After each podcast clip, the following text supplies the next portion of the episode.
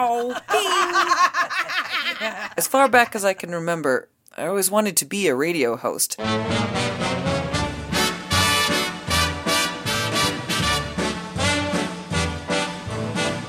I know I'd go from rags to riches. To me, being a radio host was better than being president of the Goodfellas fan club. Never rat on your friends and always do your back sell.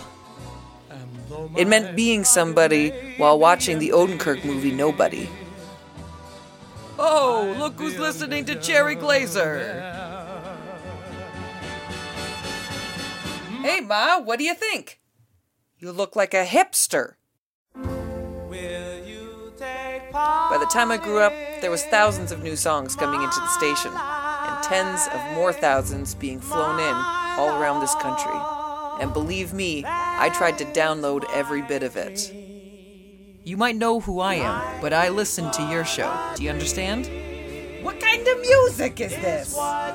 If I wanted a clip from TV or movies, I just took it. I didn't even think about it. I'm gonna buy you a diamond so big, it's gonna make you puke. To me, it was better than Apple Music. You've got some nerve writing me a message about what song you want. Nobody gives me song recommendations. Who the hell do you think you are, Frankie Valli? I was living in a fantasy. For most of the DJs here, skipping your show became accepted. Murder, she wrote, was at an all time high, and most guys were staying home, broadcasting remotely. You got out of line, you got emailed. Everyone knew the rules. Hey, Pammer, I'm listening to ZZ Top Legs. Yeah, and now I'm gonna put on wings. Sometimes I For me, to spend Mondays any other way was nuts. Any song I wanted was just a Google away. I mean, we hosts were treated like concert goers with press passes. It's gonna be a good winter.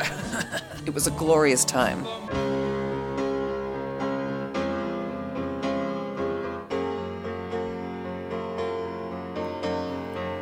In a world that's powered by music on the air, where the music has power, a new generation carries on an old digression.